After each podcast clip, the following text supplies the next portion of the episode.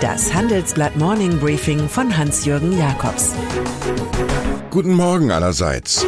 Der beste Autokrat ist der, der den Schein wahrt und sich demokratisch wählen lässt. Alles schön nach der Weisheit des russischen Schriftstellers Gogol. Es hat keinen Sinn, dem Spiegel die Schuld zu geben, wenn das Gesicht entstellt ist. Von daher hat Wladimir Putin am Sonntag nach 18 Jahren Macht sein Meisterstück gemacht. 75 Prozent Zustimmung in Russland, 60 Prozent Wahlbeteiligung vergessen wir mal für einen Augenblick.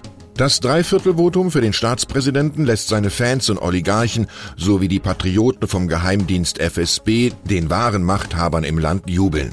Und der Wahlurnenbonus hebt Putin sogar über seinen chinesischen Kollegen Xi Jinping, der zwar jüngst 100 Prozent erhielt, aber nur von einem streng nach Parteitreue handverlesenen Volkskongress.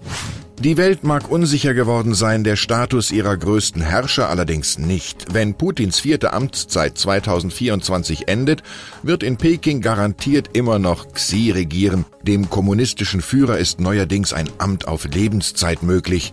An diesem Montag steigt sogar sein Intimus Liu He zum Vizepremier und womöglich Zentralbankchef auf. Und in Washington stellen sich Erste bereits auf eine zweite Amtszeit Donald Trumps ein. Nur mit Angela Merkel wird es dann wohl im Kanzleramt wirklich wirklich vorbei sein. Seinen Wahlsieg 2016 hat Trump zum guten Teil auch den Finanzen seines Gönners Robert Mercer vom Hedgefonds Renaissance zu verdanken. Wie sich jetzt herausstellte, investierte der Milliardär 15 Millionen Dollar in die Datenfirma Cambridge Analytica der britischen SCL Group, die offenbar mittels einer Datenmanipulation bei Facebook direkten Zugang zu 50 Millionen zumeist US-Profilen bekam und deren Wahlverhalten beeinflusste. Auch die Brexit-Abstimmung soll so verfälscht worden sein. Ein Whistleblower packte jetzt im Observer aus. Parlamentarier in England und den USA wollen Mark Zuckerberg, Mr. Facebook, persönlich vorladen. Die Macht von Facebook, Google, Apple und Amazon ist der EU-Kommission ohnehin schon seit längerem suspekt. Vor allem die Macht der Big Four, Steuern zu vermeiden. Die Brüsseler warten deshalb mit der Idee auf, in Europa drei Prozent Umsatzsteuer auf die US-Internetgiganten zu erheben, womit sie aber beim aktuellen G20-Treffen der Finanzminister in Buenos Aires angesichts des Widerstands der amerikanischen Delegation nicht weit kommen dürften. Da wird auch nur Vize Olaf Scholz, SPD, wenig daran ändern. Nicht nur die härtesten Schnitte, nein, auch die schönsten Geschenke macht man zu Beginn einer Amtszeit. Nach diesem Motto verfährt der neue Bundeswirtschaftsminister Peter Altmaier. Er möchte unbedingt Firmen helfen, die nicht wie große Industrieunternehmen von der Ökosteuerumlage befreit sind.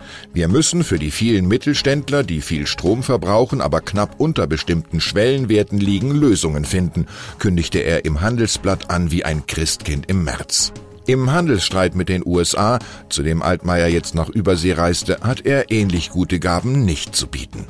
Horst Seehofer führt sich mit einem krachledernen Spruch der Islam gehört nicht zu Deutschland, in seine neue Schaffensperiode als Bundesinnenheimatbauminister ein. Dahinter steht eine Drei-Punkte-Agenda. Erstens, alle wissen jetzt, er ist in Berlin angekommen.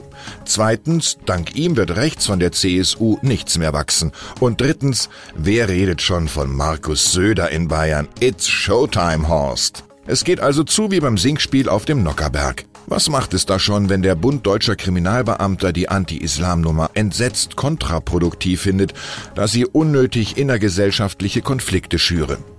Wenn es um den BER geht, den eigentlich seit 2012 eröffneten Berliner Großflughafen, ist die Wahrheit selten Passagier. Umso überraschender, dass Lufthansa-Vorstand Thorsten Dirks nun erstmals öffentlich bekannte, was Experten schon lange raunen.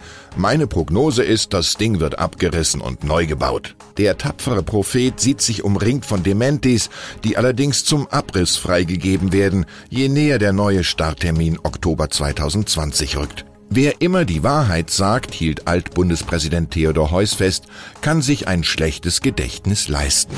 Ich wünsche Ihnen einen ehrlichen Start in die Woche. Es grüßt Sie herzlich Hans-Jürgen Jakobs.